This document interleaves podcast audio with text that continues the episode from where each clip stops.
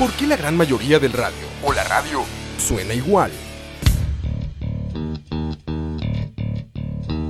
Mensajes publicitarios y comerciales disfrazados de inocentes recomendaciones. Invaden todo lo que vemos y escuchamos. Además de, por supuesto, compromisos con patrocinadores o intereses de terceros que censuran e impiden que cualquier información o mensaje pueda llegar intacto, puro y sin filtros. Al escucha.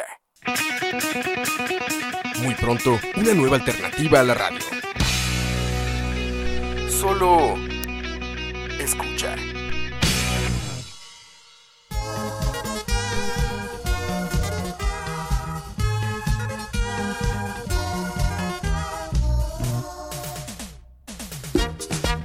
Escucha, escucha, escucha.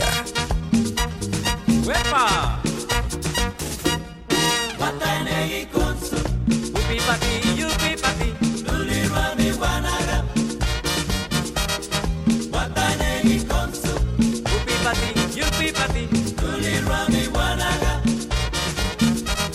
Wata winegi konsu Wata winegi wanaga Wata winegi konsu Wata winegi wanaga Si tú quieres bailar Sopa de caracol. Watanegi konsu. Upi pati, yupi pati Luli rami wanaga Upe, upe Watanegi Ya quisiera Exa tener esas entradas, papá. Los 40 principales. Exactamente. Saludos a todos los que nos están sintonizando, gente. Volvemos con más fuerza, ya renovados en Tocineando 2.0. No, mentira. Sigue siendo el mismo Tocineando, pero venimos, venimos después de una pauta, ¿verdad? Con más temas y con más sabor. Conmigo, don Oscar Roa. Leo, ¿cómo estás? Hacía falta hablar de comida en escucha. Siempre hace, falta. siempre hace falta hablar de comida. Siempre, pero escucha más.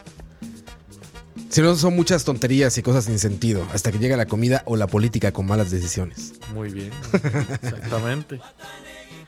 Bueno, qué gusto estar de vuelta con todos ustedes, amigos del buen comer. Y pues, como les comentaba, nos dimos una pequeña pausa de dos semanas, pero fue para traerles mejores, mejores temas, muchachos, para renovarnos un poquito en, en la cantidad de temas. El día de hoy vamos a estar hablando de las bondades marinas que nos da la tierra costera, ¿verdad? Todo lo que son los platillos con marisco, que son, pucha, no sé, son sabores tan ricos, tan, tan exuberantes, tan frescos en realidad. Lo que los italianos magníficamente llaman il frutti di mari, Exactamente. la fruta del mar. Los, los italianos saben mucho de comida. Sí, por O sea, supuesto. saben montones. Por eso en todo el mundo siempre hay un restaurante italiano y uno mexicano, cabrón. Muy bien, muy bien, muy bien. Sí.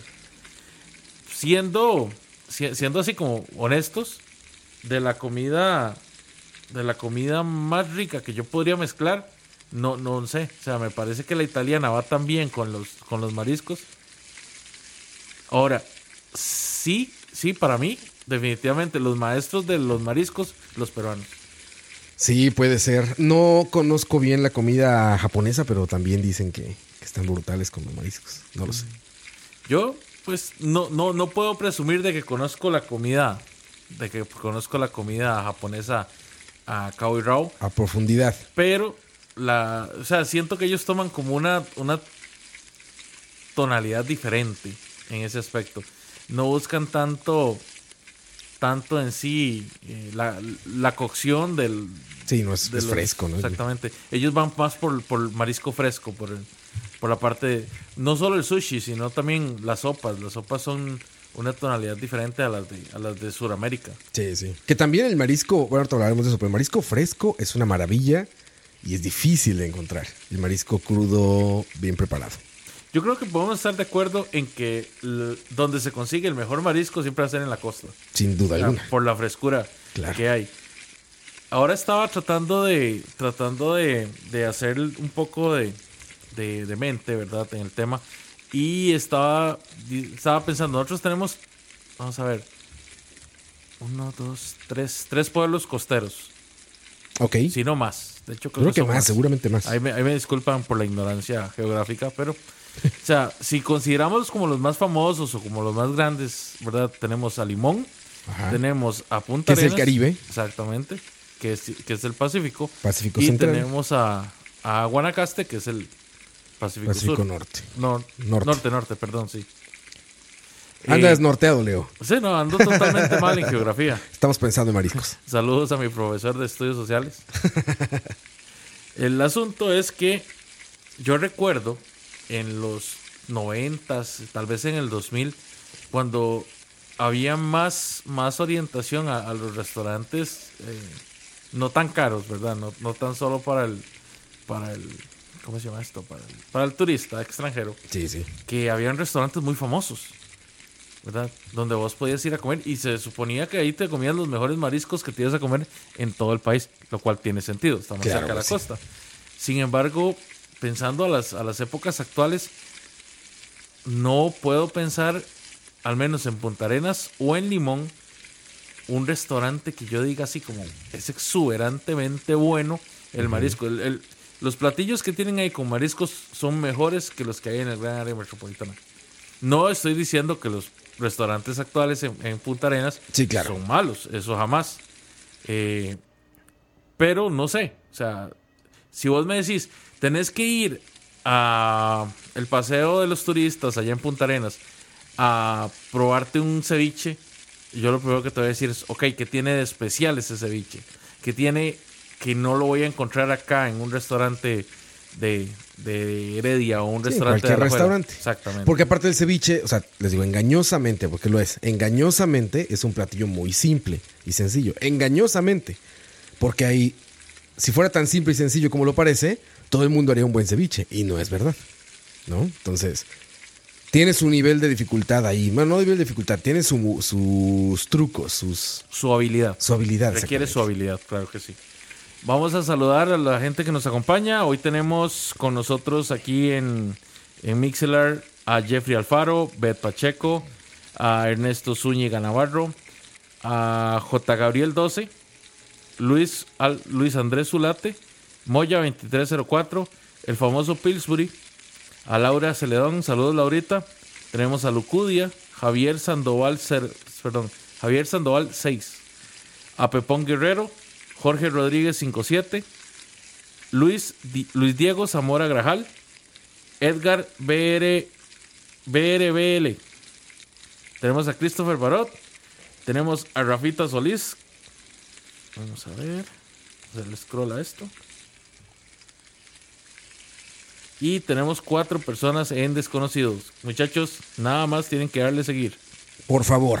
Estamos hartos de los desconocidos ya. Exactamente. No es cierto, pero si le dan follow les avisa cuando nos conectamos. Bueno, eh, vamos a ver. Dice. Bueno, todo el mundo está saludando.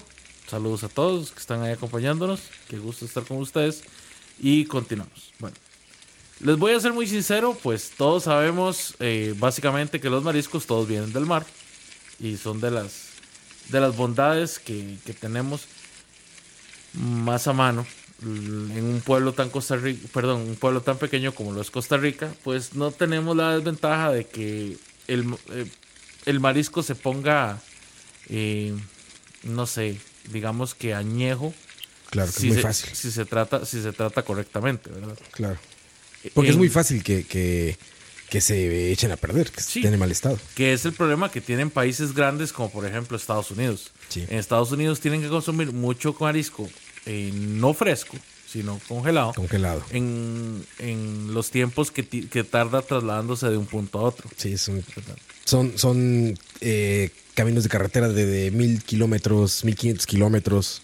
Y son ecosistemas muy diferentes de la zona costera Claro. a la zona montañosa. Sí, sí. Entonces es muy difícil que vayan a conseguir un marisco, marisco fresco a menos de que se congele y pase por varios procesos. Que es algo, que es algo muy, muy gringo de la comida. Claro. ¿Verdad? Sí, sí, sí. Ellos tienden, tienden mucho a hacer eso. Pues, ¿qué les puedo hablar? O sea, de platillos, todos conocemos la paella, conocemos Uf. los pescados, los camarones, los diferentes tipos de camarones. Es muy fácil y muy rico preparar cremas o sopas con, con los mariscos, también.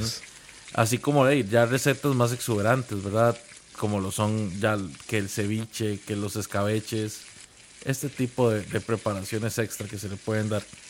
Vamos a revisar las que, a mi parecer, tanto a nivel no solo centroamericano, sino yo diría que, que en América en general son como más conocidas o como más, más logrables, ¿verdad?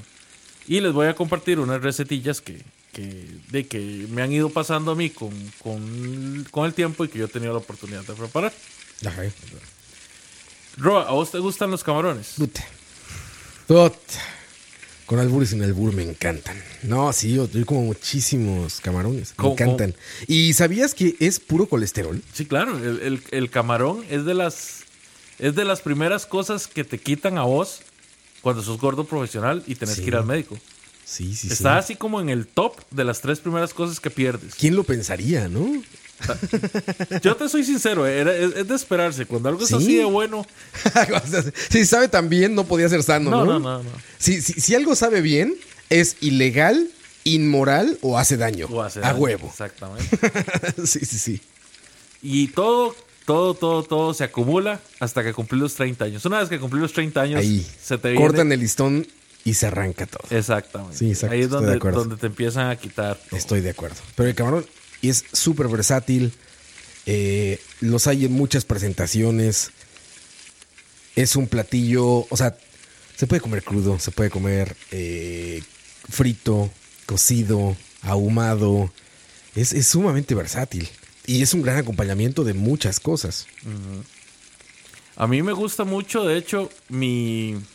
Hablando de, de, digamos, de comida no costera, sino ya como comida de ciudad, o, o por lo menos comida más de, adentrada, eh, el, el siomai Ajá. son estas, son estos dumplings, ¿verdad? Eh, empanaditas chinas, Ajá, sí, sí. los pero estas son con camarón. Esas son las que más me gustan. Empanada de camarón. Sí, el siomai de camarón. Hay el camarón eh, frito, todavía con, con cáscara, el que tiene todavía como, pues sí, no está pelado, ¿no? El camarón con ajo, que en México se le conoce como al mojo de ajo precisamente, es una delicia.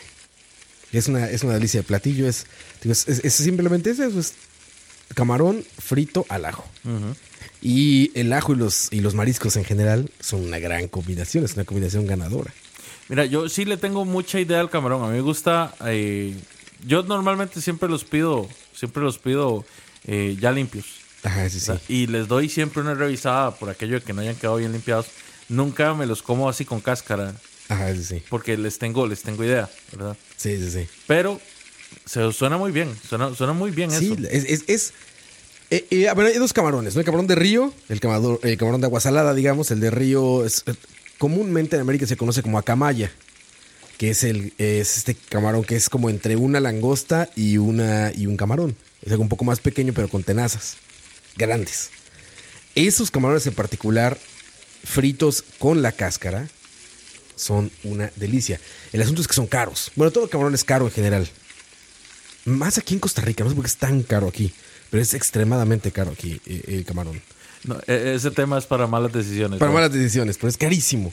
Pero bueno, esa la, la sacamaya, las demás sacamayas o langostinos, que en realidad son, son, son lo mismo, eh, son lo que lleva la paella, por ejemplo. los, los españoles les llaman gambas. No son los argentinos que le llaman gambas. No, los españoles, que es la paella de gamba. Ah, ok, ok. Y es ese camarón co- o sea, sin pelar, grande, que se pone como muy rojo después de, de cocinado. Todos los camarones sin cocinar o sin precocer son blancos. So- son blancos y con, con cierto tono negruzco. Como negruzco gris. Exactamente. Sí, sí, que nos venden en el supermercado ya está Y- precocido. Y no se ven tan apetitosos, curiosamente crudos, porque vos decís así como, no, eso se ve como añejo. Sí, y la gente está acostumbrada a verlo ya como rojito, naranja, pero eso ya está precocido. Ese camarón no, no está fresco. Y ese es el peor, ese es el que es como, como Sí. morder un ole. Exacto, eso ya es muy elástico, ya lleva varios, ya- ya- o sea, no está fresco, eh, ya, ya estuvo cocido una Mucho, vez. mucho de eso viene congelado de una vez. Soltó el sabor, ajá, exactamente, viene congelado, etcétera. De hecho, congelados venden mucho estos que vienen como tempura, ¿no? O empanizados o todo esto, se venden congelados en bolsa en el supermercado. Pero pues es un camarón ya pues, cero fresco. Sabe bien, pero, pero la textura y la frescura del camarón, pues evidentemente se perdió. Mira, o sea, desde el punto de vista de preparación, no sabe bien porque un, un camarón fresco, un camarón, tiene un sabor totalmente diferente y una textura totalmente diferente. Sí, sí, claro. En cambio, ese que ya venden congelado, que viene preempanizado, o sea, no, ni siquiera es preempanizado, ya viene nada Ya viene empanizado, o sea, para ya- que lo eches al sartén y ya. Exactamente. O sea, eso es como. ¿Cómo lo podemos poner? Son como esas palomitas, eh, no, son como esas papitas Ajá. que ya vienen cortadas, que no son papitas, son camote. Ah, claro, sí, sí, sí. La, pues como la de McDonald's, vaya la. Exactamente. Sí, sí, sí. Saben bien, Sí, no sabe mal no, lo que te no- digo. no es la experiencia. No, para nada, para nada.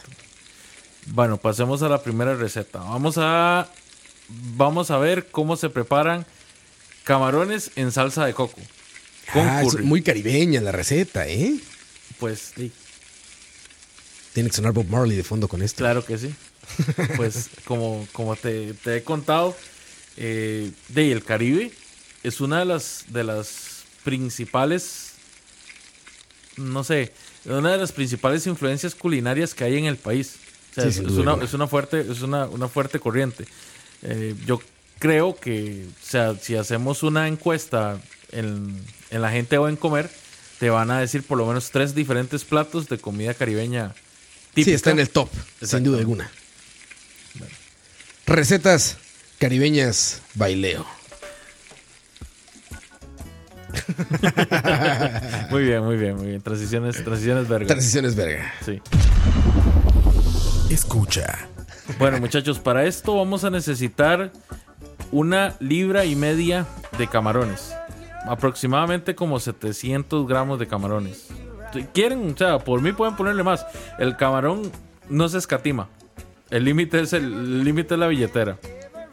Necesitan mantequilla, cebolla, ajo, jengibre rallado, 300 miligramos de leche de coco, que obviamente si van a usar más, más camarones, necesitamos agregar en proporción más leche de coco. ¿La leche de coco, Leo, es la que ya viene dulce? O sea, No. esta como la que se preparan bebidas y cócteles o hay otra No, leche no, de no. coco? Hay otra. O sea, se- esa es la que se usa así, pero tiene cierto dulcete, no, no es que es No dulce, es dulce, por dulce. ella misma. No hay que andar ordeñando cocos. No. Aunque, aunque siempre me ha hecho gracia, y este es un chiste, este es un chiste de Betsy mío. ¿Cómo hacen para ordeñar una, una almendra? No, no, no. Pero bueno, continuamos. Ok. Sí, Vamos sí. a necesitar también culantro. Vamos a necesitar curry. Y este queda perfectamente a la, a la, no sé, al, al aguante de cada uno. Yo prefiero usar curry amarillo para lo que son los, los mariscos. Pero si ustedes aguantan y quieren, quieren curry rojo o curry verde, pues pueden, pueden utilizarlo. Yo personalmente recomiendo el curry amarillo. Y sal para de, potenciar el sabor, ¿verdad? Van a agarrar la cebolla y la van a, la van a picar. La van a mezclar con una cucharadita de, de jengibre rallado ya. Y el ajo no lo van a picar, sino lo que van a hacer es que lo van a majar. Si ustedes no, no, no están acostumbrados a- al término de majar el, el ajo, se refiere a machacarlo, sin partirlo, o sea, sin, sin, sin cortarlo en trozos, para que más bien cuando hierva suelte más, suelte más, la, más el sabor, ¿verdad? En otro recipiente van a agarrar los camarones y los van a sazonar con la sal y con curry al gusto. Recuerden que si le echan demasiado curry, dependiendo del tipo de curry que estén usando, van a quedar picantes. Entonces tengan eso en, tengan eso en mente. Que también está muy rico. El marisco y el picante es. En ganador. especial, en especial el, el camarón. Es combinación ganadora. El camarón picante, sin albur. Mientras tanto, van a agarrar un sartén y van a derretir dos cucharadas de mantequilla y van a saltear los camarones que ya están adobados por ambos lados por dos minutos cada uno, ¿verdad? No, Sí, es, so- es muy reservado en tiempo, ¿verdad? Sí. O sea, el, el camarón es poquito, ¿no? no sobrecocinen el camarón porque le van a matar la, la textura. Y una vez que ya están cocidos, ¿verdad? Dos minutos, tres minutos máximo. Entonces ya por cada lado, eso sí, ¿verdad? Ya los pueden sacar del sartén. Van a agarrar otra vez dos cucharadas de mantequilla en el mismo sartén y van a sofreír la cebolla, el jengibre y el ajo. Mm, digamos que unos tres minutos máximo, ¿verdad? Para no, También leve, ligerón. para no quemarlos, exactamente. Ligerón. Y una vez que ya está el, el o sea, cuando ustedes ya sienten el aroma, el, el espíritu del, del sofrito saliendo, Entonces empiezan a añadir la leche de coco. Diego te va a atacar por la espalda, ¿eh? Ajá. Pronto estará de cumpleaños y lo celebraremos por acá. Va, ya, ya va a cumplir los 18 años. Ya va a cumplir los 18 Diego. Felicidades, Diego. Ya casi. Felicidades. Por último, ya agregando la leche de coco, van a dejar que se caliente por unos 5 minutos y van a empezar a agregar los, los camarones. Lo tapan y le dejan que se cosa por otros 5 minutos, ¿verdad? Entonces, cuando ustedes vean que ya los camarones están rojitos, aproximadamente 5 minutos, ya empiezan a, empiezan a sacar. Si ustedes ven que la mezcla de, de, de la salsa como tal estuviera muy espesa, porque puede pasar, hay gente a la que se le pasa la mano con, con el con, ¿Se le con la cantidad de leche. No, no, con la cantidad de leche de coco. Que preguntaba en el chat que no es lo mismo que la crema de coco, ¿verdad? No, no, la crema Son diferentes. La crema de coco es súper espesa, o sea, Esa era mi duda justamente, creo, no la supe expresar. Ahora, nunca nunca he probado la crema de coco en en comida, Ok. pero creo que es creo que esa la, la que vos decías que era muy dulce, la que se usa en tragos. Sí, con la que se hace los tragos, exacto, en los cócteles, que es la que yo tengo. la, de, la de cocina, no. Pero entonces no es esa, o sea, no es la crema esta espesa dulce, es otra la leche de coco. es la leche de coco. Ok, Es un poco más líquida. ok. Entonces lo que pueden usar para espesarla es la, la infalible maicena. Eso sí, usen solo una cucharadita. No es que se van a usar porque si no lo que les va a quedar es, un, Nada más. es una arepa. Una arepa, sí. Y después de eso ya nada más dejan que se reduzca y listo.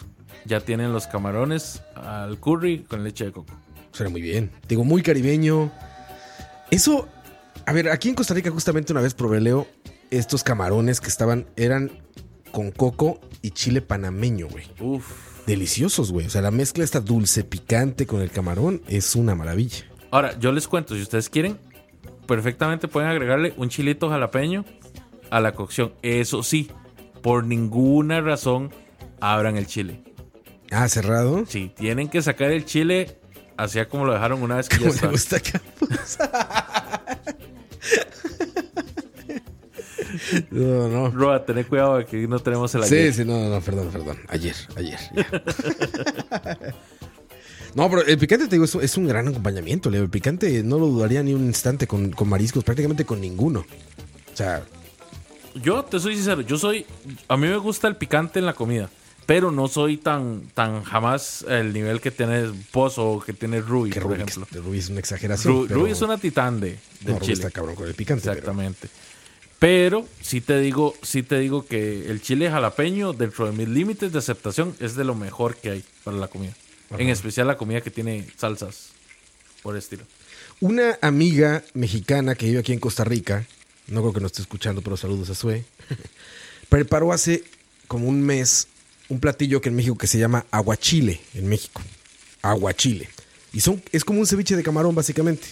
Lo que tiene diferente es que tiene un caldo oscuro que está hecho a base de salsa como de soya, con chile panameño o habanero. Nosotros le pusimos panameño, pero queda bastante parecido el sabor. Cebolla morada, todo cocido a limón. Con los camarones Sí, sí. como un ceviche. Muy, muy de ceviche, sí. Exactamente, esto se sirve en una tostada, en una, lo que dicen aquí chalupa, en una tortilla frita de, de maíz, con una base de eh, mayonesa. Ajá. Arriba se le pone eso y en la, esta, en la cocción del camarón con limón se ponen rebanadas de pepino. Ajá. Queda una delicia eso, ¿eh? Suena muy rico, suena muy Y bien. lo preparamos aquí con ingredientes 100% de aquí. Bueno, ahí, ahí Y tienen. se puede hacer con chilito panameño. Roa, la, la, la receta número dos nos pasa Roa. Y si quieren buscar, ¿cómo les digo? Se Aguachile. llama aguachile. Lo pueden buscar en internet. El aguachile es picante. Le- dice en México que es para la cruda, que es para la goma de aquí. Digamos que es como para eso. Ajá. Es para cuando te amaneces medio muerto de haber abusado de Lo que viene sustancias siendo su alcohólicas. gomita. Lo que viene siendo su gomita, exactamente, te la sacas con el aguachile. Muy bien, muy bien. Ahí está. Otro uso del camarón. Como le gusta a Campos. Hablemos de paella. ¿A vos te gusta la Ah, me paella, Roa? fascina la paella, güey. La paella es de esas, de esas cuestiones. Yo tengo un problema. A mí lo- las almejas me estorban demasiado en la comida. Mm, ok. Yo tengo problema porque a mí desde pequeño siempre me ha gustado lo- los arroces con etcétera. Ok, sí, arroz en general. Pero no, nunca he estado acostumbrado a estar comiendo el arroz y estar parando Sí, abriendo. para estar sacando las, las, las almejas. las almejas, claro. Entonces, al principio yo tenía problemas con la paella. Por eso, por la almeja. Fue hasta que cuando aprendí a hacerlo que, que le agarré el gusto. Claro. Y no solo es almeja, también es el otro, el más larguito, ¿cómo se llama? Eh, uno que es más carnoso, como, ¿Ostión? como negro. No, no es ostión. Es el. Ahorita te digo cómo se llama. Dale, dale, tranquilo. Bueno. Pero sí, tiene, tiene, tiene conchas, digamos, en general. Ok, muchachos, ¿qué necesitan ustedes para hacer una buena paella de mariscos? Muy, muy sencillo. Eh, necesitamos de para unas cuatro personas aproximadamente, ¿verdad? Unos 400 Mejillones, perdón. mejillones. Mejillones. Sí, sí. Yo te soy sincero, yo trato de no echarle mejillones a la, Así, a la Ah, me paella. encantan los mejillones también. Porque para mí ya es demasiada concha. Sí. La concha de la hora. Hay, hay- no, hay gente que dirá que nunca hay demasiada concha. En pero- Argentina dirían, concha, tu madre, nunca hay tanta concha. Boludo. Boludo, entre más concha mejor, boludo. Pero deberías ponerme algo español aquí. Ahora español, por Sí, supuesto. Deberías ponerme algo español acá. Vamos Ya- a, ¿Y sabes qué te voy a poner, Leo? Sigue hablando lo que... Ok. Necesitamos unos 400 gramos de arroz. Si son como yo, probablemente van a ocupar, eh, no sé, unos 600 gramos de arroz. Tenemos eh, 12 langostinos, ojalá que de un buen tamaño, ¿verdad? Depende de qué tanto estimen ustedes a las demás personas, aproximadamente. Necesitamos unos, bueno, en el caso de Roa vamos a agregar unos 16 mejillones, creo que alcanzan, poniéndole unos, unos, ¿qué? Unos 4 por persona. Unas 12 almejas. Que ya, de nuevo, muchachos, para mí a este punto ya tiene demasiada concha, pero bueno. ¿quién soy yo? ¿Quién, quién soy yo? nunca es... ¿Quién soy yo para juzgar? En especial, saludos Argentina. ¿Verdad? Necesitamos, esto sí es así como muy fuerte, muchachos. Necesitamos unos 800 mililitros de caldo de pescado. Porque ahí es donde vamos a hacer la mayor cocción. El caldo de pescado, yo lo que les recomiendo es que lo preparen ustedes. Es sumamente sencillo. Hasta lo pueden hacer con, con consomé. Si, si no quieren, pues, preparar el. Que el yo digo pescado que vale la pena preparar el caldo de pescado güey, para hacer una paella. Pues sí, es Rob. toda la diferencia, ¿sabes? O sea, si no es un arroz con camarones o una... O sea, el caldo de pescado es la base de una paella. Pues sí, o sea, no, no te voy a decir que no, pero perfectamente lo podrías lograr con un consomé si estás. Si, Sí. es- si estás así como en urgencia o no urgencia, sí. no quieres preparar el caldo aparte. No tienes mucho tiempo, ¿no? Exactamente. Eh, una cebolla, un chile dulce, un calamar grande, que también pueden comprarse una lata de calamares. Si, si les da pereza ir a, buscar, a una pescaría, comprar un calamar y limpiarlo. Porque sí, en realidad es, es complicadito la parte del- de limpiar el calamar. No, sí, es bastante complicado. Sí. Eh, a la pucha. ¿Qué tal, eh? ¿Te bien. sorprendió no? Súper bien, súper bien. Hostia, tío. Bueno, eh, bueno, necesitamos una lata pequeña de jugo de tomate sin chile, muchachos. El- la paella no lleva chile. Puede, ¿verdad? Si son como Roa. que No, la- pero no, paella no. ¿ok? Yo no le adicionaría chile en ninguna parte. Lleva pero- chile dulce. El chile eh, morrón. Sí, pero el chile dulce no es chile, Roa. Sí, bueno, sí, tienes razón. El chile dulce no lleva picante, Exacto, sí lleva no chile. lleva picante. si quieren agregarle picante, le pueden agregar tal vez una pizca de picante ya preparado. Yo no lo recomiendo. Yo no. Los sabores ya son suficientes en la paella. Tomen nota, ¿verdad? De que Ro no recomienda echarle picante Sí, a la paella, así no. que, La paella no. por favor. La paella con mariscos, por ejemplo, sí le recomiendo mucho que agreguen cerdo. El cerdo, cuando se fríe en esta grasita que dejan los mariscos, es una delicia. Sí, sí, sí, sí. Entonces siempre un poquito de cerdo en la paella de mariscos. Por eso da, da gusto hablar con gente que sí sabe comer. Co- No como quien, no, sin comentarios. no como da ni. Saludos a Dani. A estar por llegar, de hecho. de hecho. Eh, bueno, esta parte también es muy importante, muchachos. Necesitamos medio vaso, aproximadamente unos 300 mililitros de vino blanco. Porque el vino blanco es así como el segundo líquido más importante que vamos a utilizar en la cocción del resto de los ingredientes. Ahora vamos con las, las especies, ¿verdad? Necesitamos dos ajos, necesitamos una rama de perejil, una hebra de azafrán, Que se puede reemplazar. El azafrán es muy caro. Sí. Y eh, lo único que eso- hace es dar color. Esto les iba a decir, o sea, en realidad el azafrán es un- una cuestión de, de- de- de pureza de receta, ¿verdad? Y es Sí. porque en España es más fácil conseguir el azafrán de lo que es acá. Claro. Por eso se le echa una hebra, o sea, porque es así como... Es lo casi mínimo. nada, es, es como el polen de una flor y se, y se usa, literalmente los españoles lo ponen para pintar. Entonces puedes reemplazarlo. Eso es lo que le da el, el famoso tono este como amarillo, amarillo naranjoso que agarra la paella. Si ustedes tuvieran achote natural, podrían echarle una pizca de achote natural. Por favor, no usen esa cochinada de, de pasta. ¿Verdad? Que es solo un mantequero lo que deja. Hay un colorante vegetal para paellas que le da ese color amarillo. Lo encuentran Ah, en ¿en el serio? supermercado. Sí, lo encuentran en el supermercado así y dice ahí polvo para paella, algo así. Creo que hasta trae como un poco de consomé de algo, ya sabes. Para darle Pero sabor. ese, sobre todo el color amarillo. Para dejarle bien, bien marcado el color amarillo, que creo que sí es importante ese naranjoso amarillo de la, de la paella, ¿no? Ah, sí. está muy clara, no. O sea, para mí una paella sin color sí, no es sin paella. color no es paella, claro. Es de, de hecho, es nada más que alguien llegó y revolvió un, Un arroz una, con una mariscada y, le, puso echó arroz y ya. Exacto. ¿Ok? Eh, obviamente, la sal para potenciar y aceite de oliva. Ok. Lo primero que vamos a hacer es que vamos a agarrar el. Bueno, normalmente los españoles le llaman paellera. Eh, nosotros de una olla, la olla que vayamos a utilizar, eh, le echamos aceite y empezamos con la parte de saltear los camarones, las, las, digamos, lo que son los camarones y las almejas, ¿verdad? Esto lo vamos a hacer para que el aceite empiece a agarrar sabor. Se va a retirar los, los mariscos del fuego, ¿verdad? Pero todavía no están, no hemos terminado de cocerlos. O sea, vamos a esperar a que las almejas empiecen a abrir un poco. Vamos a retirar los mariscos y después vamos a agarrar con ese aceite sin que salga del fuego, ¿verdad? Va a estar bien caliente. Vamos a echar el calamar, que ya lo cortamos en cuadritos, hasta que quede bien doradito. Después lo volvemos a retirar. Tenemos este aceite que está lleno de todos los De sabores. de todos los caldos que han ido saliendo de los mariscos, ¿verdad? Vamos a empezar a hacer el sofrito. Entonces, echamos la cebolla picada, el chile dulce picado, ajo y el perejil y lo mezclamos todo bien ahí.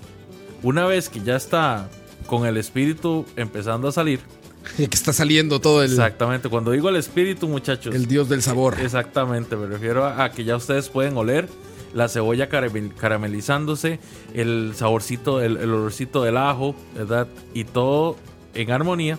Van a llegar y van a empezar a echar el vino. Lo empiezan a mezclar para que empiece a reducir. Una vez que ya está re- reducido, volvemos a echar el calamar, ahora con tomate y con, con el colorante que vamos a utilizar. Lo dejamos dos minutos ahí y lo empezamos a mover. Entonces vamos a añadir los, lo que vayamos a usar de arroz. Que muy importante, muchachos, tal vez no se los dije en un principio, el arroz tiene que ser precocido. Porque si no, se les va a secar mucho y no va a quedar con ese sabor mientras, mientras revienta el arroz. Entonces usen arroz precocido. Sin dejar de moverlo, lo van a dejar ahí un par de minutos y le empiezan a añadir el caldo de, el caldo de pescado, ¿verdad? El que teníamos ahí. Lo vamos a dejar hervir. Una vez que ya esté hervido, vamos a agregar los camarones, las almejas y, los mejillones hasta que se abran las almejas y los mejillones. Una vez que ya está recién abierta y que ya no tiene, mm, no tiene así como mayor cantidad de líquidos, van a agregar los langostinos y lo van a meter al horno, un- eh, no sé, a unos 180 grados por unos 20 minutos. Una vez que pasan esos 20 minutos, van a sacar y van a dejar reposar unos 5 minutos. Si se ponen a servirlo inmediatamente, no va a absorber la parte de o sea, Sí, la, la parte de arriba no va a absorber los jugos. Recuerden que parte de la preparación es permitirle a la comida absorber toda la cocción mientras se está enfriando. ¿Ok? Una vez que han pasado 5 minutos fuera, ya pueden comenzar a servir. Es. Ya se me hizo agua la boca, Leo. Bueno, eh, qué bueno, qué bueno. Esa, eh, eh, la paella española, en particular mariscos o la paella mixta, porque también hay paella de conejo, por ejemplo, hay paellas diferentes. Pero esa de mariscos se acompaña magníficamente, Leo, con el alioli, que es esta mayonesa de ajo con, con el pan de mesa que sirven, este pan tostado de mesa. Es una combinación ganadora. Por eso me fascina la paella. Yo necesito un pretexto para absorber a alioli por mi cuerpo, ¿sabes? Muy. El parece que muy sea. bien. Me parece muy bien. ¿De dónde es el, el alioli? Contame. Español. ¿El alioli es español? Bueno, ese aioli que me refiero es, es español. Es, es- es el ajo rostizado con mayonesa. Con una, sí, como una mayonesa, pero con ajo rostizado. Bueno, hay un anuncio muy cómico de una marca de, de mayonesa, a la cual no vamos a mencionar, ¿verdad? Macor o cuál? No, no, no, no la voy a mencionar. ¿Otra de esas? Pero tiene, tiene, tiene una temática muy divertida donde están un, si no me equivoco, es un argentino, Ajá. un español Ok. y un italiano discutiendo ¿De dónde es? de dónde es el aioli. Ah, fíjate. Eh, eh, igual y, mira, eh, el origen dice, se remonta a los tiempos de los romanos. O sea que Argentina ya habló madres. Quienes lo habrían obtenido de los egipcios y lo generalizaron por Italia y Sicilia. Mira, es más probable que sea italiano antes de que sea español. O bueno, los argentinos están mamando. Ellos no tienen nada que ver. Pero mira, puede ser este Bueno, pero más, no, más italiano que o sea, español. muchos italianos se fueron para Argentina cuando migraron a Sudamérica. Pero pues no, no, no, no- no empezó en Argentina, empezó Bueno, en. Europa, güey. Es a lo que me refiero. Argentina fue un accidente. Y ya que estamos, ya que estamos en Italia, ¿verdad? Y de ya que andamos por esa zona, pues hagamos otra transición verga. El. Mediterráneo. Vámonos para la bella Italia. Muchachos, les soy sincero, Italia es como, como mi sueño de mi sueño culinario, ¿verdad? Vamos a hablar de esta mezcla maravillosa de, de- de pastas con comida del mar, ¿verdad? Y qué mejor que, que, que eso, que diga un espagueti, ¿verdad? La, la- la pasta como más común en Latinoamérica. Espagueti. Espagueti. ¿Por qué hablamos así cuando queremos imitar italiano? No, pero nosotros, ninguno de nosotros puede hablar así. No, Sí, ni- no. Ninguno tiene bigote. No, exacto. Sin bigote no hablas italiano. Exactamente. Entonces, vamos a hablar del espagueti en salsa blanca con camarones. Para esto, vamos a ocupar unos 200 gramos de espaguetis, unos 300 gramos de camarones limpios, ya, ¿verdad? Sin cáscara y sin venas. Unos 4 dientes de ajo picado. Estos sí los vamos a picar, no, no, no, no es que nada más los vamos a machacar. Vamos a agarrar, mm, digamos que medio chile dulce y lo vamos a picar. Unas dos cucharadas de jugo de limón. Perejil, que no puede faltar en una receta, una receta con pasta. Eh, vamos a ver. Aceite, yo preferiría usar aceite de oliva en este caso. Sal y pimienta, que no puede faltar. Y necesitamos una caja pequeña de crema dulce. Ok. Vamos a la cocción. Vamos a cocinar la pasta al dente. Si, si no saben qué significa al dente, al dente es cuando la pasta queda en su punto, no queda ni muy Eso suave. óptimo. Exactamente, no queda ni muy suave ni muy, ni muy dura. ¿Cómo nos vamos a dar cuenta de eso? Ustedes van a llegar y van a sacar un espagueti de la olla y lo van a probar. Si está chicloso, Se pasaron. no, de hecho, si, si, está, si está duro o está chicloso, todavía Ah, le sí. falta un, un momento. Si ustedes llegan y lo mastigan y está demasiado suave, está pastoso, entonces ya quiere decir que se pasó. Lo echaron a perder. Exactamente. Depende mucho de la cantidad de fuego que le pongan. Pero bueno, la- lo idóneo es que ustedes agarren una olla, la llenen hasta la mitad con agua, ¿verdad? No la llenen toda porque si no les va a tardar mucho más en cocer, en hervir, perdón. Van a echar el... No, perdón, van a ponerlo al fuego y una vez que ya esté hirviendo, podemos hablar de unos 10 minutos al fuego. Cuando ya esté hirviendo bastante, van a agregar eh, aceite de oliva. No mucho, digamos que unas, no sé, unos dos chorritos o unas, hab- hablando de cucharadas, dos cucharadas grandes de aceite, dependiendo de cuánto espagueti vayan a utilizar. Y van a echar, eh, yo normalmente lo que uso es consomé de la carne que vaya a utilizar.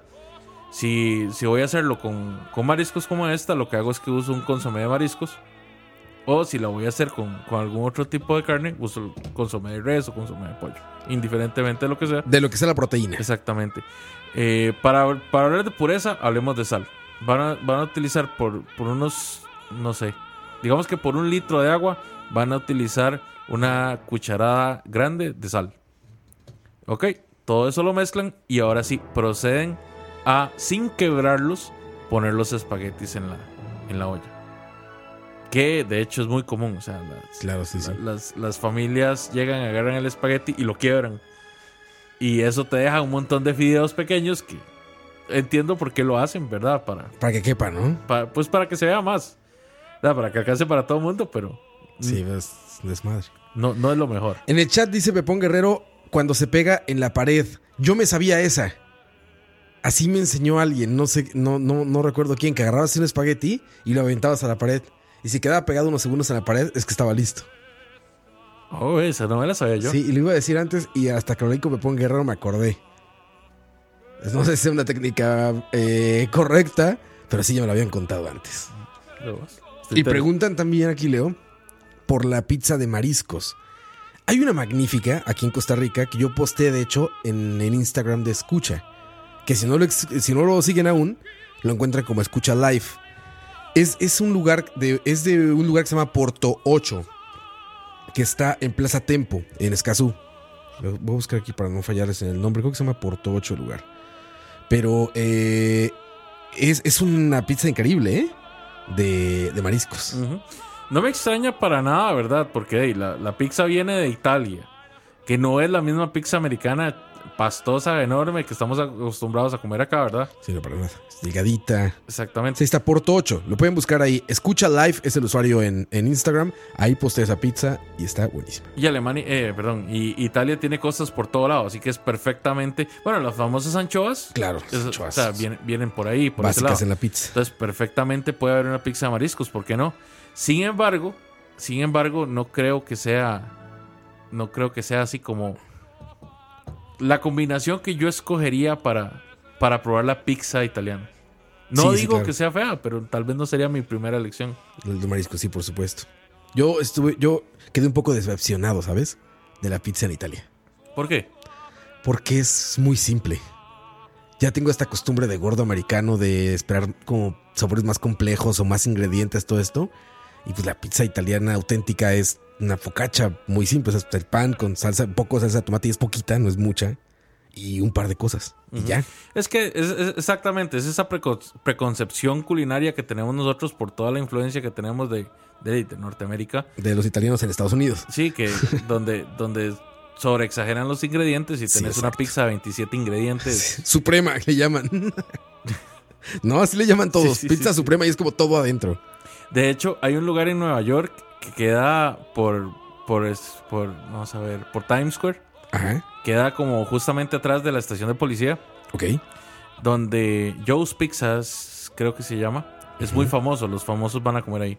Ok. Tienen varios sabores de pizza, pero no son complicados. La pizza, la pizza norteamericana, pero con toppings italianos. Ah, ok. Que es nada más como salami, nada más. Eh, básicamente, Tomates este, deshidratados con queso y algo. albahaca. margarita. Margarita, tres no- quesos. No, no tienen una, no tienen una pizza con mariscos, no tienen, no Una tienen esas pizzas con sobre bacon y carne de res y No. carne de cerdo y jamón y piña. y, y fue curioso porque hey, para Estados Unidos no era una pizza así Sí, enorme. Súper enorme, claro. El deep dish, que la odio. La pizza Chicago. Ajá. Es una lasaña mal hecha, güey. A mí no me parece mal, a mí, a mí me, a mí me agrada. Lo Yo único es que sí es- depende cómo se prepare. Hay lugares donde te la sirven casi como una sopa. Una sopa, güey. Es una, una lasaña mal hecha, güey. El pan aguado ya. nah, nah. A mí sí me ve pizza. Hay un lugar aquí en. Escazú que de hecho tiene, tiene deep dish que quiero ir a probarlo a ver qué tal. ¿Así? Me han dicho que es muy bueno. ¿Quién sabe? Yo no, no la recomiendo demasiado. No la de ese lugar. No conozco la de ese lugar, pero en general la pizza Chicago no se me hace una pizza. Está bien, está bien. Eh, bueno, vamos a seguir con la cocción. Ya tenemos el, ya tenemos el espagueti, ¿verdad? Nos quedó al punto. Mmm, mamma mía. Papiri papara. Vamos a agarrar un sartén y vamos a poner aceite de oliva al gusto, de nuevo, ¿verdad? El aceite de oliva es delicioso para todo lo que tenga que ver con pastas. Obviamente no lo vamos a dejar nadando en aceite, ¿verdad? Porque eso va a quedar incomible, pero pueden ser generosos. Van a agregar los dientes de ajo ya picados y el chile picado también. Van a cocinarlo por unos 3 minutos hasta que el espíritu salga, da- sin que se queme, obviamente, porque ya en el momento que ustedes quemaron el ajo, muchachos, denle los santos óleos. ¿Ok? Van a llegar y van a empezar a agregar los camarones y los van a cocinar durante 3 o 4 minutos, dependiendo de cómo ustedes lo vean. Recuerden que el camarón cuando ya está cocido se pone rojo. No dejen que se sobrecosa tampoco porque hey, pues le matan, le mata la gracia, ¿verdad? Ahora, no se lo coman crudo tampoco. Tampoco. Esto va, esto va así como las opciones lógicas ya se asumen. O sea, no coman comida cruda, pero tampoco coman comida sobrecocinada. Bueno, también comida cruda sí se puede comerle, o sea. hay que Alguna. saber qué, pero sí. sí Alguna, hay. alguna. Imagínate sushi cocinado, güey. Bueno, hay, Bueno, hay sushi tempura, hay creo, mucho, ¿verdad? Hay mucho sushi que aquí Bueno, en Costa el Rica sushi que de, se de veras es crudo, güey. Sí, El ceviche es cocido en limón. sí, pero sigue siendo Las ostras son crudas. sigue siendo, o sea, sigue llevando cierta cocción. No, no te lo estás comiendo realmente crudo, excepto el sushi. El sushi sí, Las ostras son crudas, güey. Yo creo que aquí sí se, sí se cocina. No, las ostras No. no, güey, jamás. O sea, no sé un tipo de ostra, pero las que te sirven con el hielo abajo ¿Y y, con limón? las abres con limón son, son vivas. No a la crueldad animal, bro. La, la res, la res en estas eh, carne tártara o en las, ¿cómo se llama? En estas como, eh, como láminas delgaditas, también es un platillo japonés, bueno. Se- el corte ese súper delgado es japonés, pero sí lo venden en restaurantes normalmente, la Pero es que la carne de res, yo creo que todavía se, todavía se puede hacer. carpaccio de res. El carpa, carpacho, sí. Ah, yo todavía con la carne de res, sí. Sí, sí me la juego. Pero El digamos, cerdo jamás. cerdo no. Jamás, pollo jamás. Y con el pollo, o sea, es es súper conocido, Sí, ¿verdad? crudo jamás. Y con el pescado, pues yo soy receloso, salvo que sea sushi. Prefiero prefiero que sea una cocción por medio, aunque sea con limón Con para el algo. ceviche. Con algo. Exacto. con. Exacto. Bueno. Nos eh, vamos de Italia. No, no, no, no, no he terminado, Ah, seguimos en hombre. Italia. Sí, seguimos en Italia. Buscaremos música italiana, perdón. Roa, no te gusta la pasta, yo lo entiendo. No, pero- sí me gusta la pasta ahí. Bueno, ¿dónde había quedado? Antes de que Roa me cortara. Ah, bueno, que estábamos cocinando los, los camarones. Van a agregar las gotas de jugo de limón y les recomiendo sobremanera que, que- agreguen un poquito de ralladura de limón a la, a la cocción, a lo, a lo que tienen en el, en el aceite en ese momento. La ralladura de limón le da un olor, un aroma y un sabor a limón a las cosas increíble, muchachos. Y funciona tanto para las carnes como para la repostería. Muy recomendado. Ahí ya empiezan a condimentar con sal y pimienta. Una vez que ya tienen todo en el sartén a una buena temperatura, no muy alto, porque lo van a sobrecocer, van a agregar la crema dulce. Entonces, ahí empiezan a revolver, revuelven por unos 3 minutos a fuego bajo. Qué bien, qué bien esa, esa lección de... me encanta. te dije. Me encanta. Van a agregar ya a este punto, ya pasaron tres minutos, ya tienen toda la mezcla y está, está, está a una buena temperatura. Entonces agregan la pasta y empiezan a saltear. Una vez que ya sacaron, ya, ya está todo mezclado, sacan del fuego, dejan reposar por un par de minutos y empiezan a rociar con perejil picado. Y listo. Ya tienen su espagueti con, con salsa blanca, en- perdón, un espagueti en salsa blanca con camarones. Con el perejil hay que tener cuidado porque también cuando hay exceso de perejil te da esta mordida súper intensa que también pasa con la pimienta o con el cilantro o culantro, que hay partes en las que si llegas a masticar directo eso, te deja una, una- una mordida como muy... Pues sí, como masticar menta, ¿no? Como... Yo he visto que mucha gente le gusta. Mucha gente disfruta. Puede el sabor. ser. Sí, sí, puede ser. Yo soy cuidadoso siempre con esos sabores tan intensos. Ok. Ahora nos vamos para la hermosa tierra de Perú. Adiós, padrino. Así sea, Roa. Pizza, this, this, this no es pizza. Les voy a pasar un platillo que no podrán rechazar. Ok, vámonos a Perú. Vamos a a ver la crema de mariscos, que es de hecho mi crema favorita. De Perú para el mundo. Ok, Leo. Ahora sí, ya estamos en Perú. Roa, eres un genio para tantas, para ciertas cosas y hay cosas para es que eres tan terrible, man. Ahí está, Perú. Me- les pido disculpas a, todos los a todas las personas del Perú que nos pueden estar escuchando. No, ya buscaremos música de veras. No puedo, no puedo, no, no puedo. Ok. Ok, Leo, ok. Muchachos, ¿qué necesitamos para hacer una crema de mariscos de Perú? Bueno, necesitamos primero que nada 500 gramos de langostinos, un kilo de camarones ya pelados y sin vena, necesitamos un kilo de almejas y necesitamos un kilo de filet de pescado. Eh, yo personalmente me gusta la corvina, pero ahí ya eso depende mucho de ustedes. A mí lo que me gusta utilizar es corvina y lo van a cortar en cuadritos, ¿verdad? Con cuidado para que no se les no se les desbarate todo. Es de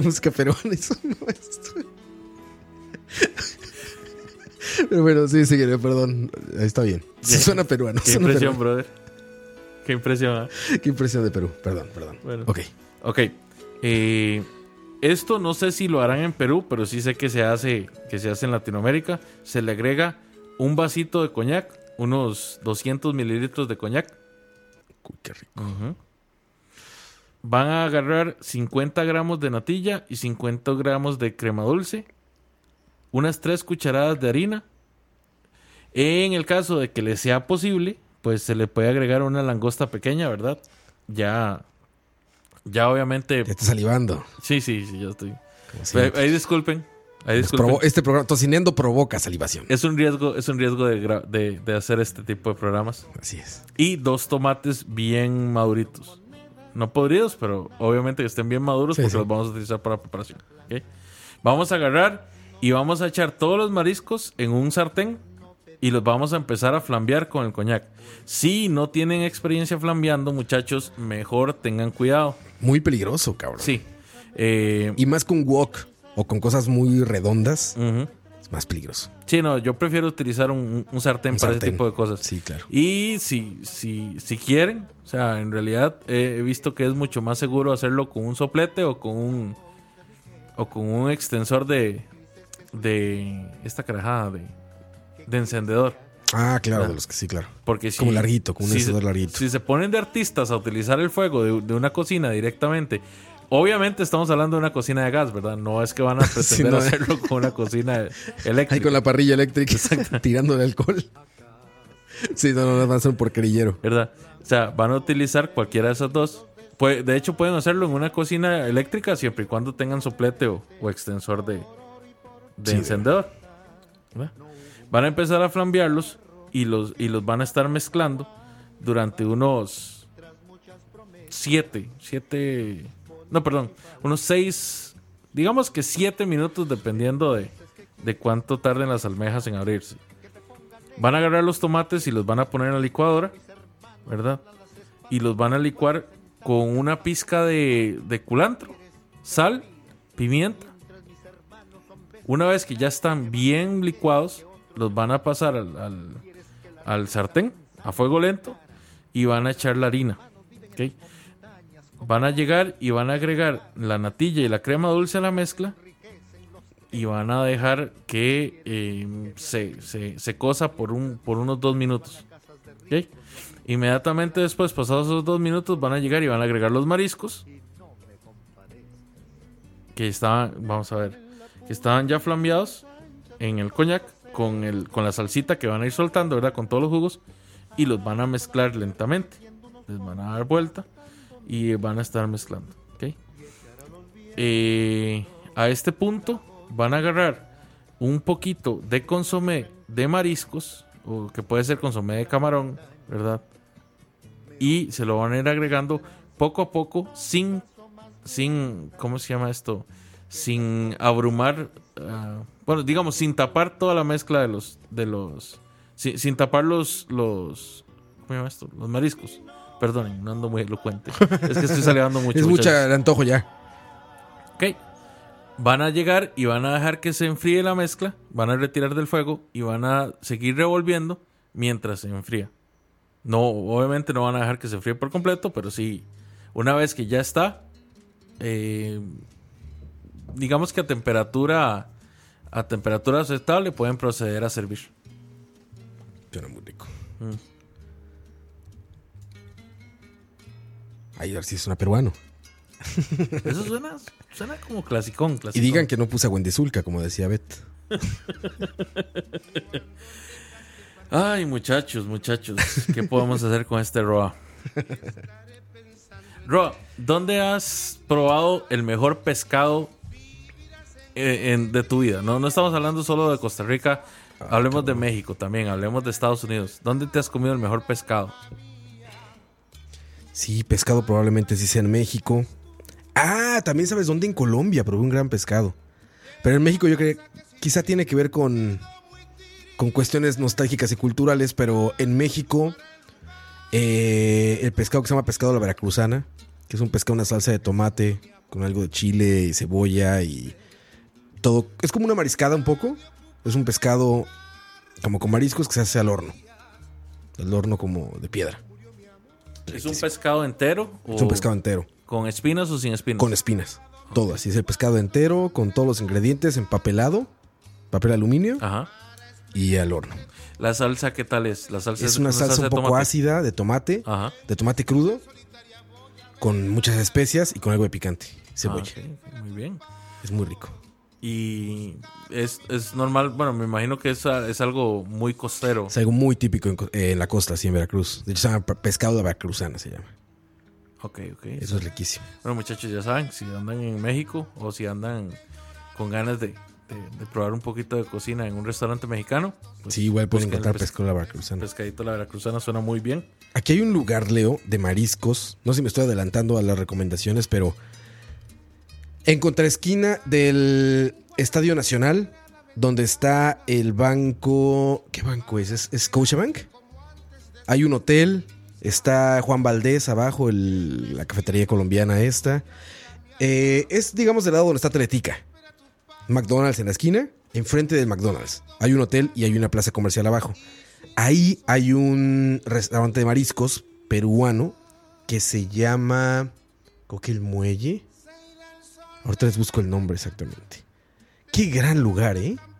Mira, Qué gran los lugar. peruanos, los peruanos son unos maestros totalmente de la, de, de la cocina con mariscos. Hoy Ya por hoy, hoy por hoy, digamos, mis platillos de mariscos favoritos son peruanos. Es que sí, son muy buenos, güey. Son muy buenos los peruanos para preparar mariscos. Son increíbles. Se llama Segundo Muelle, se llama. Segundo Muelle, ajá, exacto. Segundo Muelle está en Boulevard Ernesto Romoser. Les digo, es ahí. Enfrente del. Del McDonald's, McDonald's. de la Sabana que está del lado de Teletica. Como puta McDonald's, ni para referencia sirve. Ni para referencia sirve. Mira, nada más pueden googlear ahí algo de las fotos para que vean ahí. Miren, nada más eso. Es un gran lugar para mariscos. Grandioso. Es un poco caro. Si tienen que ir co- con, en mente eso. Este platillo es un. Eh, ustedes no lo están viendo, pero son un combinado de ceviches peruanos. Te dan un plato mediano con tres ceviches para probar. Es una delicia. Así que recomendadísimo. El segundo muelle, así lo encuentran, segundo muelle, ahí en San José, Costa Rica, enfrente del Teatro Nacional. Está abajo de un hotel, aquí debe decir qué hotel es. Pero, pero es un hotel ahí. Ahí lo buscan ustedes. segundo muelle. Comerciales. Ya que estamos hablando de pescado, y continuamos con el pescado, prepare- pre- jalémonos un pescadillo, pescadito frito. Vamos a ver. eh, a mí normalmente cuando, cuando voy a hacer pescado, ¿verdad? Pescado entero, me gusta el congrio, me gusta el róbalo, Ah, Róbalo, es riquísimo. me gusta hasta la corvina, de hecho, la, la- la corvina me encanta. Lo que no me gusta tanto es la tilapia. La, tilapia, es que se volvió muy popular acá en Costa Rica, pero el problema es que como muchos es de estanques, hay gente a la que la tilapia le sabe a tierra. Sí, pues la mayoría son de granjas de tilapia, ¿no? Estas granjas donde vos llegas y, y prácticamente se te tiran encima los tilapias. Se avientan, se te avientan a las manos, se avientan al sartén. sí, la tilapia sí es. Para preparar un pescado frito vamos a ocupar un kilo de pescado grande, limpio, sin huesos, si pueden encontrar. Eh, si no, ustedes llegan y los cogen y ahí mismo el, el pescadero. Pues está bien dicho, ¿verdad? Pescadero. Pescador, pescadero, sí.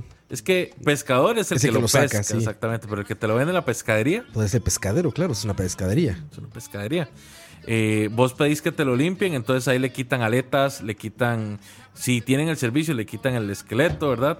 Nada más siempre es bueno revisar por aquello de alguna espina. Sí, sí, claro.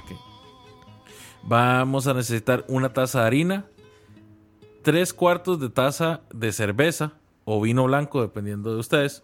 También son mariscos y pescados con vino blanco. Magnífico. O sea, cocinados con vino blanco. Ay, también tomado, bro. También tomado, por supuesto. sí, sin duda. Sal, pimienta, limón, muchachos. Condimento completo. Esto del condimento completo a mí no me, no me suena. La verdad es que para ¿Es mí... la famosa bomba? Sí, bueno, es una versión de la bomba. Ok. O sea, ah, es una versión más refinada de la bomba, pero igual... No, y no. literalmente esos frascos que dicen complete seasoning. Son esos, ¿verdad? Exactamente. Para mí, sal, pimienta está más que bien. Si ustedes quieren darle como más profundidad, pues pueden agregar paprika, pueden agregar cayenne. Claro, cayenne, que es, es picosita, aguas. Ojo. Y pues obviamente necesitamos aceite para freír. Vamos a agarrar el pescado entero y lo vamos a partir en seis porciones. Nos vamos a asegurar que no tenga espinas. Vamos a, a adobar con jugo de limón, sal y pimienta por ambos lados y tenemos que dejarlo reposar por lo menos 10 minutos, muchachos. Vamos a calentar el aceite en un sartén que ojalá, y les recomiendo que sea un sartén, eh, un- perdón, un sartén Sartel ya. sea un sartén, eh, que sea un sartén grande porque va a pringar. ¿Ok? Ah, algo que es muy importante. No, yo sé que dije que cortar el, el pescado en seis porciones, pero me equivoqué. No, no es cortar el pescado en seis porciones porque vamos a hacer un pescado entero. Ah, lo idóneo es que ustedes corten el pescado en seis partes para que faciliten que el aceite llegue a, profundidad y que cosa mejor, ¿verdad? Porque tampoco queremos que el, que el pescado se nos pase y se nos queme. ¿Ok? Vamos a ver. Ah, sí, bueno, estábamos en la parte de la. vamos a necesitar que el sartén tenga por lo menos unos 5 centímetros de profundidad de aceite, ¿verdad? Para poder hacer la fritura bien. ¿Ok? Cuando, cuando- vamos a dejar el aceite calentando y vamos a preparar lo que es el empanizado. Vamos a agarrar el bowl, vamos a echar la harina y vamos a empezar a agregar poco a poco, ya sea la cerveza o el vino, ¿verdad? Lo que vayamos a utilizar. Vamos a agregar sal y pimienta. Esto es algo muy de, muy de, re- bueno, mu- muy de pasteleros, muy de panaderos, pero lo idóneo es que siempre mezclen primero los, los ingredientes secos y después empiecen a verter los líquidos ¿Ah, sí? para que quede mejor la mezcla. Ok. Secos primero. Van a agregar sal, pimienta y la, la pizca que decíamos de del otro condimento que quieran utilizar, ¿verdad? Sí, sí. Sean, sean comedidos, ¿verdad? Porque si, si le echan demasiada cayenne, les va a quedar muy picante. Y yo particularmente me gusta echarle así, pero una pizca diminuta de comino. Me gusta porque... Poquitito. Sí, una, una pizca, así como... ¿Qué es una pizca? Me preguntarán ustedes. Es lo que ustedes pueden pellizcar Pellizcarle. con, con, con el dedo índice y con el dedo gordo de la mano, ¿verdad? Con el pulgar. Con el pulgar. Gracias, Ro. Gracias. Con el de thumbs up. No ando ni, en geografía ni en... Nada, Leo. Hoy andas, pero estás pensando en Spider-Man ya, Leo. No, estoy pensando en comida. La verdad es eso. Y van a llegar ustedes y van a hacer esto como si fuera una, una especie de, de batido, de, de mezcla. Como, como si estuvieran haciendo, eh, no sé, mezcla para pancakes. ¿Ok? Van a llegar y van a bañar el, pescado en esto, ¿verdad? Le van a dar un par de vueltas y lo van a sacar y lo van a poner de inmediato al aceite caliente. Con mucho cuidado, muchachos, porque va a pringar. Va a pringar con, con buena gana, ¿verdad? Y ustedes lo van a dejar ahí. Por la, por la consistencia del batido, debería flotar, no debería irse al fondo, ¿verdad? Y va a empezar a dorarse de inmediato. Ustedes van a llegar y le van a dar unos 5 minutos de cada lado. O sea, le ponen 5 minutos, le dan vuelta, después 5 minutos por el otro lado, hasta que quede bien doradito. Ok, Ustedes lo van a probar, van a empezar a, a punzarlo con un tenedor a ver si ya está crujiente. Cuando ya está crujiente, entonces nada más lo escurren un poco sobre el sartén, lo sacan lo ponen a, a escurrir. Puede ser en un, en un plato con, con una servilleta y listo. Ahí está, pescadito frito entero, empanizadito, no estilo filet, pero sí con un doradito bien bueno. Sabroso. Exactamente. Pueden comerlo ya, ya sea con limón, pueden comerlo con puré, acompañado de puré, ensalada de papas, ensalada normal, ensalada verde, o inclusive con salsa tártara, como lo hacen en muchos lugares. Sí, que esa, esa salsa me encanta. Para los mariscos, sobre todo, es, es magnífica. Aquí cabe hablar del sándwich de Subway de cangrejos, cangrejo y mariscos, Leo. que no es cangrejo, ni son mariscos. No sé qué sea eso. De hecho, el surimi que vos compras en todo lado no es cangrejo, Claro que no, no, pues no. pero sabe rico. Sabe muy rico. No sé en qué momento dijeron cangrejo, porque así lo venden. Sí, no, como te- cangrejo. Te lo venden como palitos de cangrejo. Pero ¿qui- ¿quién, ¿quién dijo que era cangrejo? ¿Dónde había empezado eso? Qué raro, ¿no? No tengo ni idea, Ro, la verdad. No tiene pero ni pizca de cangrejo esa madre. Pero sabe bien. Sabe bien. La verdad, yo no me quejo. Yo una paella apenas, también era paella de estas de Price Mart. Le encontré surimi y dije, no, aquí no. En esto lo están echando a perder. Pero hay otras cosas que saben muy bien. Y estas ensaladas como de mayonesa frescas y todo eso con, con surimi saben muy bien. Sí, saben ricas. O sea, de hecho, la ensalada de la ensalada de surimi con manzana verde, a mí me gusta. Es una combinación interesante, Sí, pero es fresquita. Básicamente el surimi es una harina con huevo y aceite de pescado. Y colorante. Básicamente eso es el, el surimi, el famoso surimi.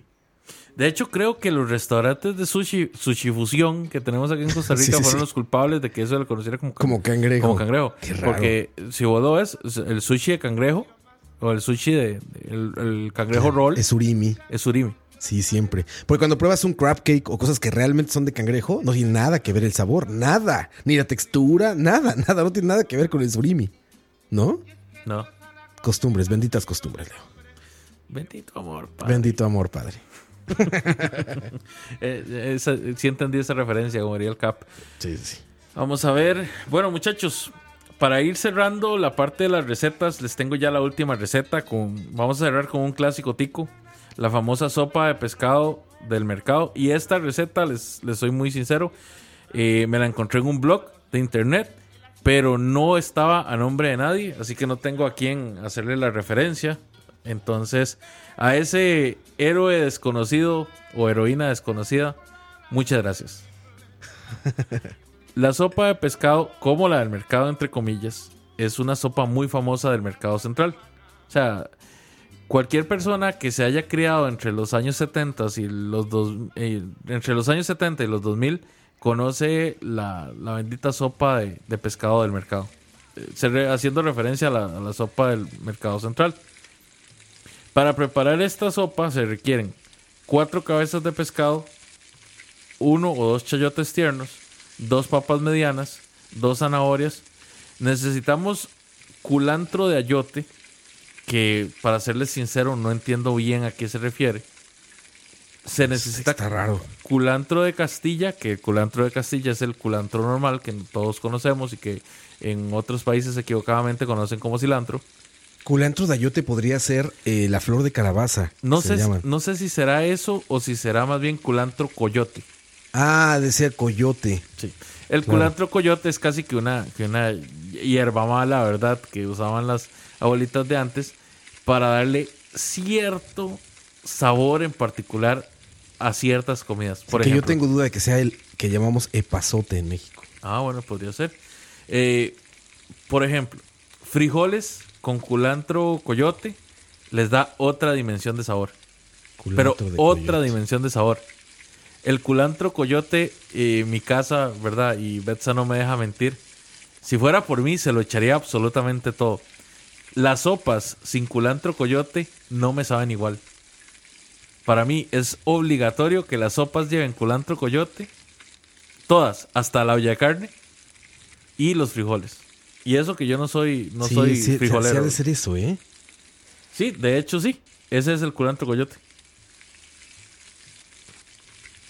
Habría que investigar, pero puede que sea lo que en México llamamos el epazote. Ah, perdón, pensé que estabas buscando el epazote. No, no, busqué culantro de ayote, pero se parece.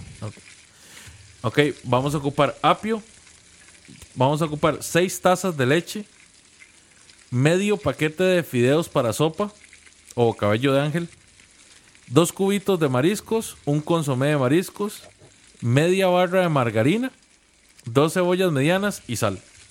Ok, Y para prepararla, hay que llegar y agarrar las cabezas de pescado, sacarle los ojos y vamos a ponerlas a cocinar durante 15 minutos con tres tazas de agua, el culantro y el apio. Esto vamos a agarrarlo una vez que ya, ya han hervidos, ¿verdad? Durante esos 15 minutos lo vamos a colar y vamos a sacar las cabezas del, del caldo. A las cabezas de se le saca la, se le saca la carne, ¿verdad? Y se, se, se, se bota todo lo que es el la cabeza como tal, el esqueleto, Sí, el cráneo. Corpse. Exactamente. Se agarra el caldo y se pone en una olla. Se agregan los cubitos, el consomé y las verduras bien picadas. Y se pone al fuego. Se espera que hierva y cuando empieza a hervir se le agregan los fideos. Cuando ya las verduras estén en su punto, o sea que estén suaves, van a empezar a agregar la leche, sal al gusto y lo van a dejar hervir de nuevo. Van a agarrar la margarina y van a freír las cebollas y ya una vez que están caramelizadas se le agregan a la sopa. Está Y- bien. Y así queda. Queda con un olor muy bueno. A mí particularmente me gusta echarle yuca a, a la sopa. A la, a, digamos, a esta sopa me gusta echarle yuca. Eh, más que todo porque después de un día de, de hecha, ¿verdad? Se, se mantiene, se mantiene bien. Eh, la yuca empieza a deshacerse. Cuando es una yuca de buena calidad, empieza a deshacerse y esto espesa la sopa. El caldo queda delicioso. Y me gusta echarle limón y un chilito. De hecho, yo a este es el tipo de, de- de sopa que perfectamente le puedo, le puedo echar eh, chile panameño en la cocción. Claro. Uy, por Y queda, suena queda- muy bien. Queda muy bien. Queda con ese picantito rico, con ese sabor. Y con el, con el limón le das otra dimensión totalmente. Claro, el limón también es como, es un poco como la sal. El limón también intensifica todos los sabores. Sí, sin duda. Vamos a la parte de recomendaciones, muchachos. En la parte de mariscos, recomendaciones, yo creo que ya, ya Roa, Yo ya me aventé todas las que sé, que, que me gusten. pero diste, diste esa muy buena, esa, esa la del muelle nunca la habíamos dado. El muelle es magnífico lugar, les gusta un Segundo poquito caro. muelle. El segundo muelle y la otra es la de Porto 8 en Tempo, en Escazú. Este es un poquito más barato, eh, un poquito no demasiado, pero y también muy rico. También son mariscos. Ahí hay ostras frescas. Las ostras son muy buenas y les digo, la pizza en particular es de muy buen precio y está muy rica la, pizza de mariscos. Yo por mi parte les sigo recomendando, muchachos, el riconcito cusqueño, que no, no nos paga, no nos paga ningún, ningún tipo de Al patrocinio. contrario, nos cierra. Exactamente. Al contrario, en Santana nos, nos cerraron eh, a, a muy temprana hora, pero eh, el- que yo les recomiendo es el de Sabana. Muy buena atención, los platillos son increíbles y como les digo, el eh, comida, co- comida marina en restaurantes peruanos es una buena experiencia siempre. Ya tiene que ser que el restaurante es malo, ¿verdad? Pero en el rinconcito cusqueño de Sabana nunca me lleva una mala experiencia. Así que se los recomiendo. Em, vamos a ver. Para lo que es más comida eh, marina tica, para decirlo de esa manera, eh, pues están los dos, los dos clásicos, el balcón de los mariscos en Curridabat y el banco de los mariscos allá en, en ¿cómo es que se llama? En Santa Bárbara Heredia. Sale, que son buenas opciones. Si no quieren ir, o sea, si están cerca y quieren comerse pues un pescadito económico.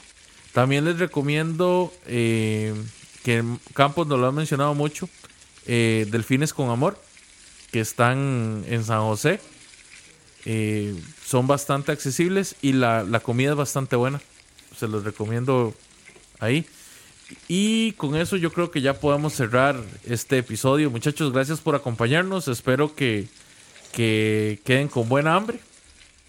Y nos vemos en unos momentos. Recuerden que estamos en Mixeler eh, como Escucha Live. También estamos en Spotify. En Spotify ya nos pueden encontrar como escucha. ¿No es cierto? Así en Spotify. Escucha. Y les presumimos que Charlavaria está en primer lugar del top de más escuchados en la región de Spotify.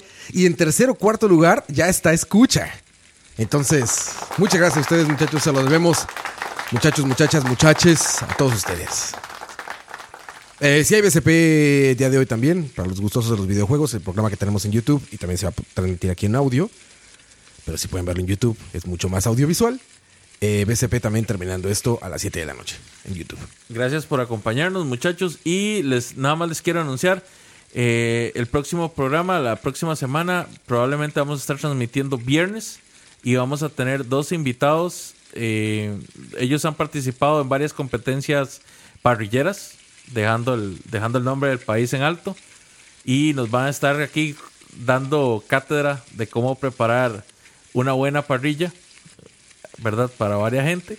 Y de cómo, cómo es la experiencia de participar en estas, ex- en estas competencias. Suena bien. Suena muy bien. Maestros barbecu- barbecues. Maestros parrilleros. Así es, muchachos. Nos vemos.